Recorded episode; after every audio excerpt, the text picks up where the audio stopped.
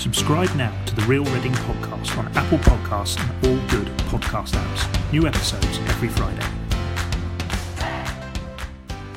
a slightly more unusual side of uh, Reading Festival. Um, and we apparently live in a society where people who go to festivals need to be told that putting their sleeping bags down the toilet is not a, not, not a very good idea. If you wouldn't do it at home, Yes.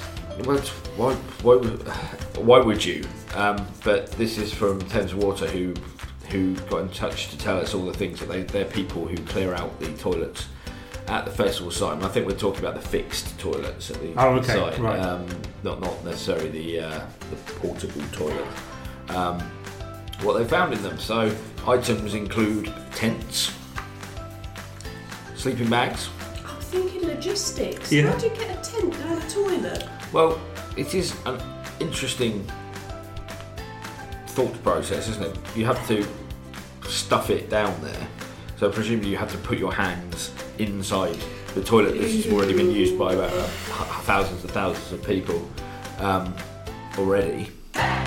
subscribe now to the Real Reading podcast on Apple Podcasts and all good podcast apps. New episodes every Friday.